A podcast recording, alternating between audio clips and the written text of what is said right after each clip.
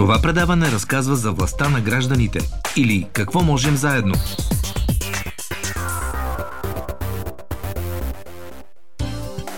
Да, всяка сряда при нас по това време вече ще е така. Ще разказваме а, какво работят гражданските организации, колко силни сме заедно, как можем да променяме своя живот, живота на хората около нас, цялата среда, защото сме убедени, че можем да го правим в голяма степен, стига да го правим както трябва и да го правим най-вече заедно.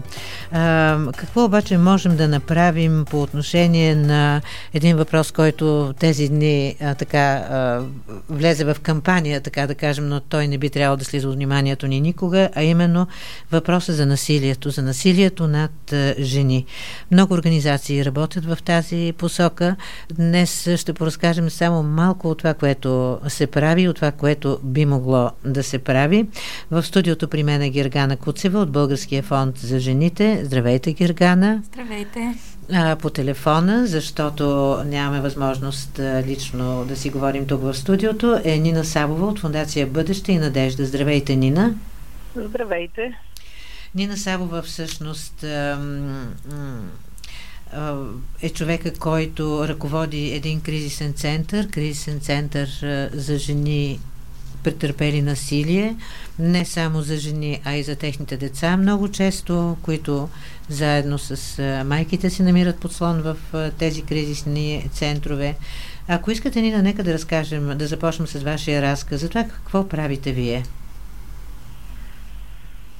Ние сме неправителствена организация и една от услугите, които предоставяме, социална услуга, е кризисен център за жени и деца и майки с деца, претърпели домашно насилие. Тази дейност е нова за нас. Стартирахме преди 2017, декември 2017. Наскоро, тогава предоставяме да. наскоро, да. И а, за този период а, до септември тази година общо са преминали а, 10 човека, жени и деца, през нашия кризисен център. Разкажете малко за вас, за екипа, кои сте, защо точно това се захванахте да правите, как, какво ви води в, в тази работа? Някакси, нали, чуваме ни... кризисни центрове за жени, претърпели или търпящи насилие, жертви на насилие. Но някакси човек не си представя какво стои отзад като мотивация, като лично преживяване, като усилия да го има. А, преди много години работехме в, с деца в детски дом и от всички разкази на всички деца стигнахме до един извод, че техните истории са горе-долу едни и същи. Всички тези деца бяха претърпяли някакъв вид насилие. Имате предвид и поради... такива домове? домове За деца, да, да, да, да. Не детски да. градини? Не детски градини, не. Става да. въпрос. Деца, които живеят в институция. Деца, които да, живеят да, в институция, да. да. И по-голяма част от тези разкази бяха такива, че тези деца са претърпели насилие и домашно насилие, предимно или от близки. И когато през 2018 година учредихме фундация, а, точка първа в целите на нашата фундация е да работиме с младежи, жени и деца, претърпели насилие. Бъдеща и надежда, пак За... припомням да. се казва фундацията ви, защото да, не случайно да го повтарям, името казва какво искате да правите. Да, да и... и нашата цел е просто да предоставиме сигурност, закрила на тези групи хора и да им помогнем да излязат от ситуацията, в която се намират и да имат възможност наистина да се развиват да развият техните умения, техните дарби, техните таланти, техните творчески умения, да могат да бъдат пълноценни, да бъдат, да се чувстват приемани, да се чувстват специални, да се чувстват защитени. Че има да. някой, който може да подаде ръка на такива хора в труден момент да излязат от ситуацията. Освен кризисния център, който сте създали и за който сега ще поговорим, какво друго прави вашата фундация именно в тази посока да помага на, на деца, на, на жени, които са в а, тая ситуация? Предоставяхме а, услугата мобилен център за работа с деца. Работехме също с един детски дом а, за деца лишени от родителски грижи и освен това подпомагаме също няколко семейства, които се намират в трудна ситуация. Колко души сте вие, Нина? Ние сме, м- ние сме около 10 човека. Имаме психолог в екипа, педагог, арт-терапевт, помощник възпитател, медицински лица и хора, доброволци, които ни подпомагат, които са сме обединени от тази идея да помагаме на тези групи хора. И как сглобихте... доброволци работи. Разбирам, да за, да, за доброволците ще ви питам изрично. Как сглобихте този екип? Всички вие сте работили в такава в институция, където са се отглеждали деца? Всичките или? Не, всичките сме всеки работи на различни места, някои от тях да работят в, а, с такива деца, а, но сме предимно така познаваме се от много време. Да. И сте самишленици, както разбирам. Все да, жени ли сте? Да, да. Все жени. Това е а, странно ли е или е да. закономерно? Ми не знам, за нас не е странно, за нас е нормално mm-hmm. да бъдем екип от жени и да предоставяме помощ за жени. Искате на жени. да кажете, че а, тези 10 а, жени, които работят това, което сега разказвате, имат и друга работа. Да. Това на доброволчески принцип ли се случва? Това ли е доброволчество, да. за което говорите? Да, да, да, да, да. Да. Което означава... Когато да, разкажете. Когато имаме, когато имаме а, потребители на социалната услуга, когато дойдат при нас а, жени с деца, майки с деца или жени, а, отзовават се веднага и психолога, и педагога. А, всеки един от тях се отзовава, за да свърши това, което трябва да свърши като работа и като задача в случая, в конкретния случай. Как се възмездява труда им, работата им, усилието им? като говорим за доброволни, доброволна работа, това не се заплаща. Възмездява се с резултата от работата, сигурно. С резултата, който получаваме, да. да. Тогава сме тогава сме наистина така удовлетворени от това, което правим. Къде сте позиционирани? Къде се намирате? Слушат ни хора и си казват, може би, а, и аз няма да е лошо да, да се свържа с тези в... жени северо-западна България. Не мога да назова точно къде. Не искате да кажете. Да, това е много важно не. да уточним, че не да. казваме точно къде, защото... Да. Поради сигурността на хората, които идват при нас. Да, защото те идват всъщност подплашени, насилвани и трябва да се скрият някъде. Да, и... и трябва да получат сигурна защита, да знаят, че са наистина на сигурно място и са защитени. И по този начин можем да им предоставим тази защита, когато но ако иска някой да се свържи с вас, как, като не казваме адрес, място, как може да го направи? Чрез агенцията социално подпомагане, чрез отдел за крила на детето, могат да се свържат с нас. Да кажат просто Северо-Западна България, Фундация Бъдеще да. и Надежда, така ли? Да. Да, и това е достатъчно. Какви хора така бихте поощрили да потърсят помощта ви, закрилата ви?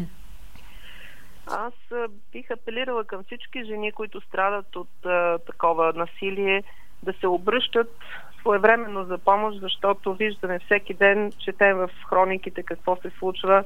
И това наистина е много страшно една жена да търпи такива неща години наред. И поради срама, поради страха, поради безисходицата, в която се намира, да остава в това положение, защото после страдат и децата от... Знаем, че и децата са най-потерпевшата група в семейството от това насилие. И вероятността те да бъдат също насилници е много голяма, когато пораснат. Да. Сега, аз ще ви предложа да чуем един репортаж, направен от Мария Милкова. Именно разказ на една жена, която много дълго е живяла в този кошмарен омагиосен кръг между насилието и невъзможността да излезе от, от него. Гласа на тази жена е деформиран. Ще видите, тя звучи почти като мъж. Това е съвсем преднамерено направено, именно за да не бъде разпозната коя е. И после, ако искате по същината на въпроса да поговорим за това, къде и как а, жертвите на насилие могат да получат подкрепа и как гражданските усилия всъщност могат да помогнат на, на хората, които са в тази ситуация. А това е всяка четвърта жена, нали така казваше статистиката? Всяка трета. Дори всяка трета вече, така ли? Да, да чуем а, репортажа на Мария Милкова.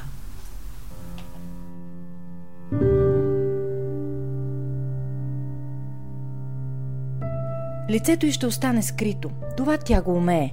Цели 20 години е криела белезите по лицето си. Следи от униженията и побоя, нанесени от най-близкия й човек. Бях на 23 години, когато се случи това за първ път, да ме би и да ме тормози. Дори ме е наказвал с ръцете нагоре да държа. Имаше моменти, когато биеше и тормозеше децата. Биеше ги с пръчки, с маркуч, наказваше ги с тротуарни плочки да ги дигнат ръцете си така нагоре по часове. И като, например, ме опуснат, пак ги биеше ги тормозеше. Прибиват и после си казваха, ете вода на болница. Като видех, че почва да пие, умирах от страх. Криехме ножове, вилици, всичко, което е подходящо да може да направи някоя беля. Що той казваше как да спиш, така ще заколя. И лошото, че нямаше към кого да се обърна, нямам родители. Не съм смела да се обада нито към полицията, нито към социални грижи, нали, към отдел за крила на детето, защото му беше страх. Той казваше, че където да отида, среща ме намери, ще ме прибие. Историята на тази жена, която ще наричаме Надежда, е историята на хиляди жени в България. Колко са точно, никога няма да разберем. Защото страхът ги парализира и много често те не търсят помощ. С този страх се сблъсква всеки ден Нина Савова, директор на фундация Бъдеще и надежда, управляваща кризисен център за жени, пострадали от насилие. На първо място страхуват се да не им се случи нещо, да не бъдат убити, защото и такива заплахи са имали. И е, за това са чакали твърде дълго време, докато вземат решение да напуснат насилника. Затова е много важна мигновената намеса на специалист, обяснява и Емилия Гарванска, психолог в фундацията. Тези жени, които са се решили, са превъзмогнали Еверест за себе си. Ови, някои правят крачката напред и не успяват да задържат движението. Така и с надежда. Не веднъж е бягала, но винаги се е връщала. Наистина имах голям страх от нея. На улицата сме спали с децата. Много пъти съм спал на пупейките. Но въпреки всичко, винаги където и да отида, той винаги ме намираш. Казва, че ме обичал и че това е ревност и затова го прави. Все пак Надежда се решава да иде в отдел социално подпомагане. Сили и дава едно от нейните деца. Казвам, мамо, да, наистина те е страх, но трябва да приемаш някаква мерка, за да може всичко това да спре това насилие. Викам, просто стига толкова. Отиди и го направи заради децата. Каквото и ще да стане насочвате към кризисния център на Фундация Бъдеще и надежда в северо-западна България. Този център работи едва от две години и половина, но вече е приотил 15 жертви на насилие. Всяко време до денонощието сме приемали пострадали жертви на насилие и посъветвала хората да търсят помощ. Жените наистина да търсят помощ. Хората ни приеха като техно част, част от семейството. Това беше единственото спасение, за да могат да се отърва от него. Надежда и децата й остават в центъра 3 месеца. С тях работят психолози и социални работници, които до един са доброволци. Съжалявам, че не съм се обърнала по-рано към социални грижи, към отдел за крила на детето. И съм благодарна на тези хора, които ни приютиха тук и ни подадоха подслон. Надежда повече не се връща при насилника си. От тогава са минали почти две години, а преди време той се самоубива. Не мога да се успокоя още. Имам още страх от него миналото не ме е напуснало. Лошото, е, че всичко това го виждаха децата. И сега по принцип има последствия всичко това нещо. Те са толкова нервни, неспокойни са. Мисля, искам да кажа на всички жени, които имат и са изпитали това нещо да потърсят помощ, докато е на време. В момента центърът е празен. Доброволците чакат финансиране, за да има надежда за още жени като надежда. Страшно много въпроси след този вълнуващ разказ, след тази вълнуваща изповед. За вас това сигурно не е нещо нечувано. А, всеки ден сигурно попадате на подобни истории. Сега се обръщам да. към Гергана Куцева, Българския фонд за жените. Нина Савова и вие също влизате в разговора. Ами аз бих казала, че тази история е почти като по учебник Виждаме как обикновено жената около 10 години търпи насилието и взима решение да напусне насилника си, когато той почне да посяга на децата и това стане нетърпимо. Другото, което чухме, жената е без дом, без доходи, економическа зависима. Това също един от а, основните фактори, които принуждават жените да остават в ситуацията на насилие твърде дълго време, тъй като няма къде да отидат. А, страха и срама неизбежно се преживява от абсолютно всяка една жена. Най-вероятно тя е чува многократно стой си там, ти си го предизвикала и така нататък. Това е огромна спирачка за жените да предприемат някакво действие и затова трябва ние а, винаги да учиме, цялото общество всъщност да научиме никога да не обвинява жертвата, защото няма как тя да реши да се спаси от връзката, ако някой постоянно и втълпява, защото насилника и втълпява, че тя е виновната и тя го предизвиква. И разбира се, тук има един класически случай на алкохолизъм, който тя спомена, но в никакъв случай алкохола не е основният фактор за упражняване на насилие. Той е по-скоро извинение. Така ли? Защо? А... Защо, защо мислите така? Аз казвам как по принцип а, психологически да, да се обяснява насилието. А, мъже е насилник, алкохола му дава допълнителна кораж, така, кораж да кажем, адреналин. и евентуално нали, засилва агресията, но той, ако а, е склонен към насилие, ще го упражнява и без да пие. Да. Вие какво ще кажете, Нина? Типична ли е тази история? Типично е, за съжаление, всички жени, преминали през нашия център, разказват почти едно и също. Това е в основата на тяхната история. Економическа зависимост, физическа зависимост, няма къде да отидат, нямат къща, нямат дом, нямат а, подслон, където да могат да отидат, нямат а, работа, не могат да започнат работа и това ги принуждава по един или друг начин да стоят а, при насилника. И да. непрекъснато биват обвинявани за това, че те сами са си виновни да са в ситуацията. От кого биват и обвинявани, кога... освен от насилника? От, нас... от насилника. Понякога срещат такива хора, които им казват, ами да, ти си виновна. И това е още по-жалко, вместо да има хора, които да ги насърчат и да казват, бягай, Добре, Бягай. а защо и двете не споменавате за нещо, което ми се струва, че е също много важно и което може би а, прави бягството толкова трудно и невъзможно, емоционалната връзка а, между насилваната жена и насилника. Ситуацията на насилие, разбира се, е чудовищна, но тя не изключва емоционалната връзка между двамата, която много често вярваме причина за да за да не бъде Абсолютно разкъсана. Абсолютно сте права, да, така е. Всъщност това, това е, е другата трудност, именно защото в крайна сметка тези да. хора са се събрали и са създали деца първоначално от любов. А, така че, а, наистина, когато си с партньор, в който първоначално си имал доверие, а, грижили сте се взаимно, вярвал си, и че това е края. че може да се върне Именно, че... онова хубаво, което ви е точно така. Свързвало. Всъщност, а, по статистика се оказва, че насилието често започва години след като а, двойката е заедно и много често, когато жената забременее. Това е също любопитен факт. Как така, че ти не разпознаваш... Имате ли обяснение за това? А, не можеш да разпознаеш насилника в самото начало. Той не се държи автоматично още на първата среща. Напротив, те са изключително мили. А, това са хора, които често са с психологични патологии, които подаряват цветя, молят се, а, казват ти колко си красива, важна, колко са зависими от теб и така нататък. А, за мен е едно от обясненията на казва, въпроса. Той ме обича и аз го обичам. Точно и другото така. някак си ще го преживеем. Точно така. А другото е, че всъщност а, ние обясняваме насилието с липсата на равнопоставеност. Какво означава това? Нагласата, че жената е второ качество човек, че тя всъщност е подчинена на мъжа си, че е собственост на мъжа и че щом веднъж е врекла на него, тя трябва да бъде до живот негова. Самата а, дама от историята спомена, че той е казвал, че я а, ревнува, а, което е просто класически случай, в който той смята, че тя е негова собственост. Да. Нина, Вие какво ще кажете за тази емоционална връзка между насилник и жертва, която би следвало да се разкъса, за да се спаси жертвата и което е, може би, най-трудното да се осъзнае, че трябва да се случи това? Това наистина, разкъсването на такава емоционална връзка наистина е най-трудното нещо.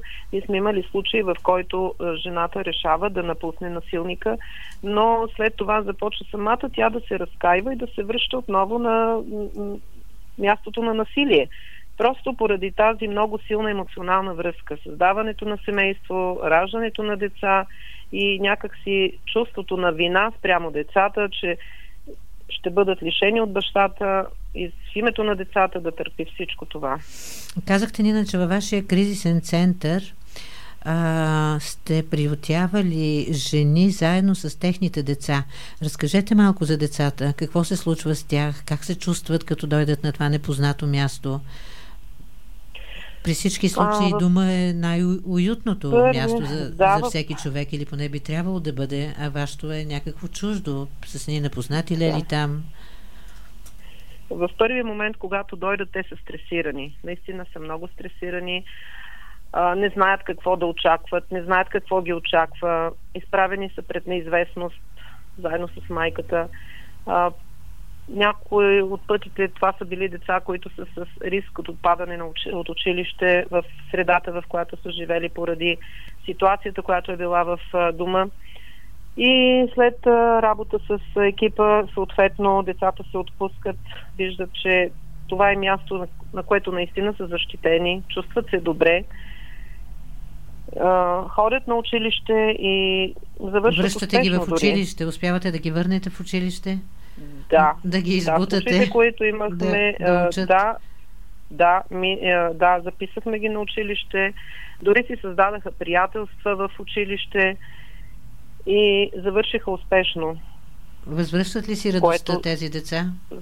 Да, започват да се усмихват, започват така да, да се отпуснат, да, да разказват за живота си, да разказват за преживяванията си, да разказват за емоциите си, за да можем да помогнем в точно тези ситуации да може да бъде изцерена тази детска душа. Да.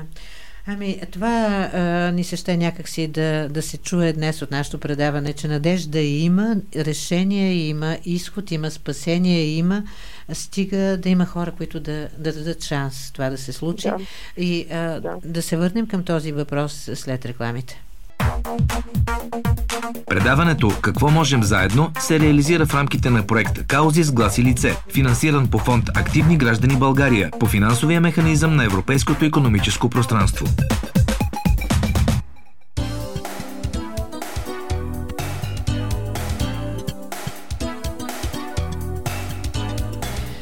Гергана Куцева, Български фонд за жените, Нина Сабова от Фундация Бъдеще и Надежда. Още няколко минути имаме да поговорим по този изключително важен въпрос за насилието над жени и за това какво хората наоколо могат да направят, че да помагат това да не се случва, а когато се случи, да помогнат за спасението на жените и на децата.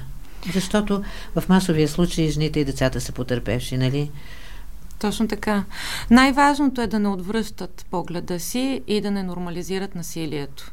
Аз съм имала лични разговори с приятели, които в началото, когато започнах да се занимавам с темата, те казваха, няма такова нещо, то се случва в ромските махали и така нататък. Момента, в който обаче, така да се каже, ги направих чувствителни, се оказа, че имат жертви на насилие съседи.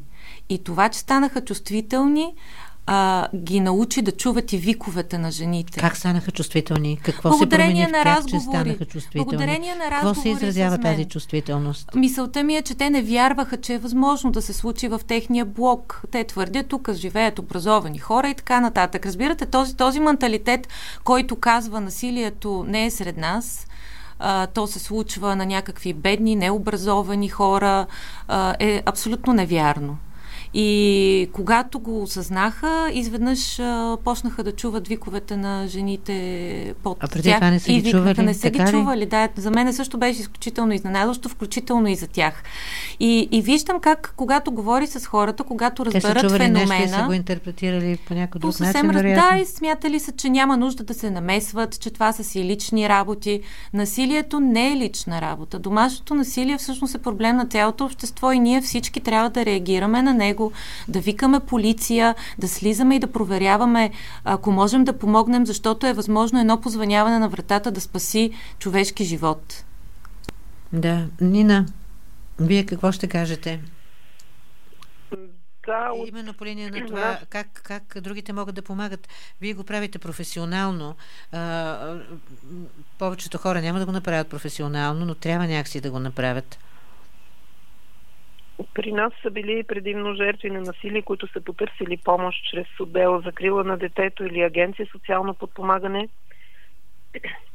Извинете. И аз да. благодаря на службите в нашата община от Агенция социално подпомагане и отдел за крила на детето, че работиме добре с тях. А, в края на репортажа, който чухме, а, стана ясно, че вашия център в момента изчаква финансиране и че в момента нямате средства за да работите в пълен капацитет.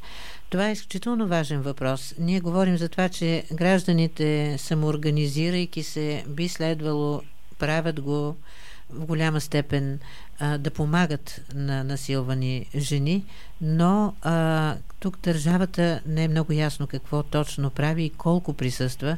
Ако ви попитам сега колко такива кризисни центрове, подобни на вашия, има в страната, можете ли да отговорите? Не мога да ви кажа. А вие, Гергана? Ами, ние си мислихме, че са 13, но след разговори с колеги се оказа, че за тази година са 6. Тоест, това са крайно недостатъчни места за настаняване. От 13 са станали 6. А, точно така. Намалели са, намалели са вместо да бъдат а, открити нови.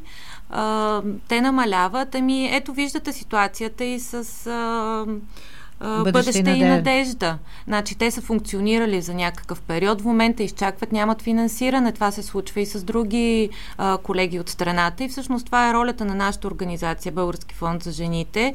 Ние не можем да предоставяме голямо финансиране, така че да покриваме напълно нуждите, но много често а, отпускаме средства, за да могат да запълнят дупките си, да си платят а, найема, да платят режийни и така нататък, за да могат да продължат работа. А фонда откъде се набира? Българския фонд за жените?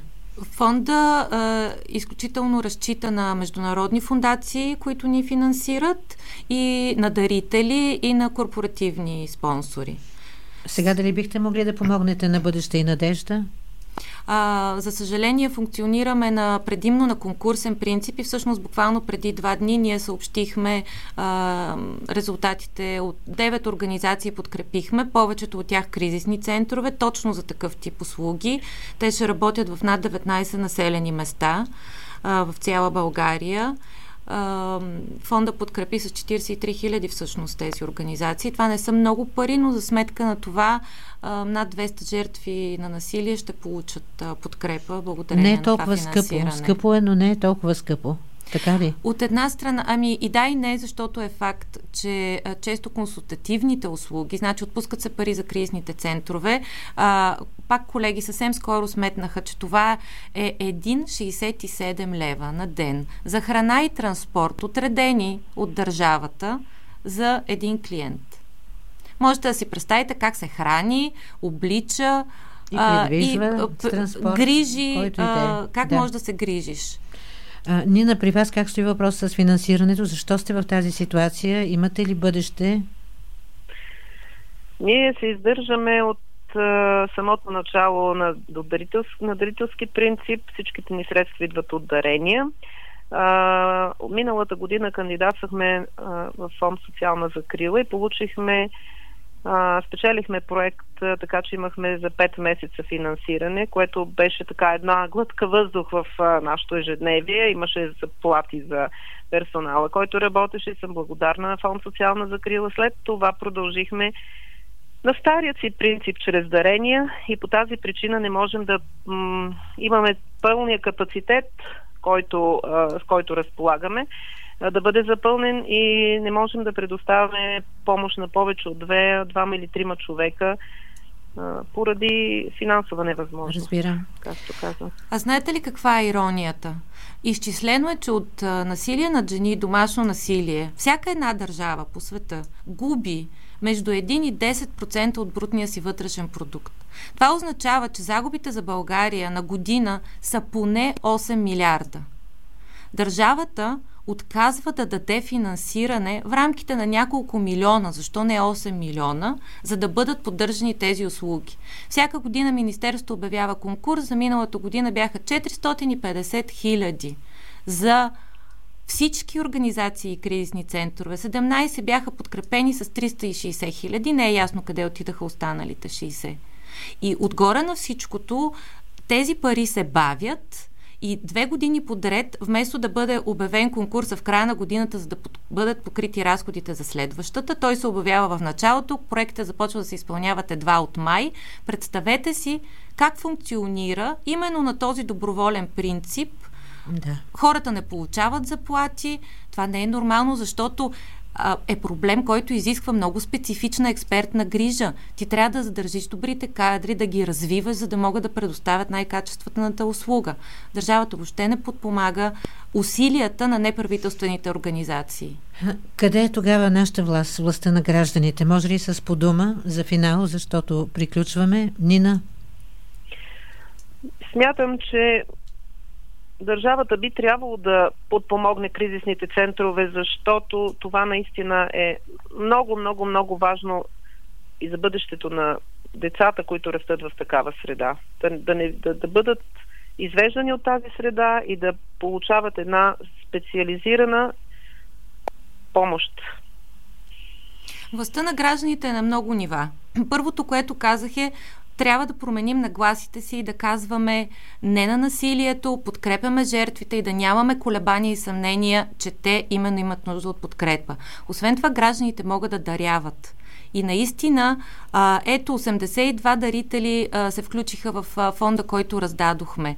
Дори с малки средства, когато сме много, можем да направим чудеса. И не на последно място, знаете, преди два дни направихме и протест срещу насилието. Миналата година, благодарение на протеста и на обществения натиск, бяха приети, макар и козметични промени в законодателството. Ако излизаме заедно и се обявяваме срещу насилието, ще принудим управляващите да вземат по-сериозни мерки. Иначе казано, трябва да повярваме вярваме, че имаме власт, за да я използваме. Имаме Но първо власт. трябва да повярваме. Благодаря така ви е. много.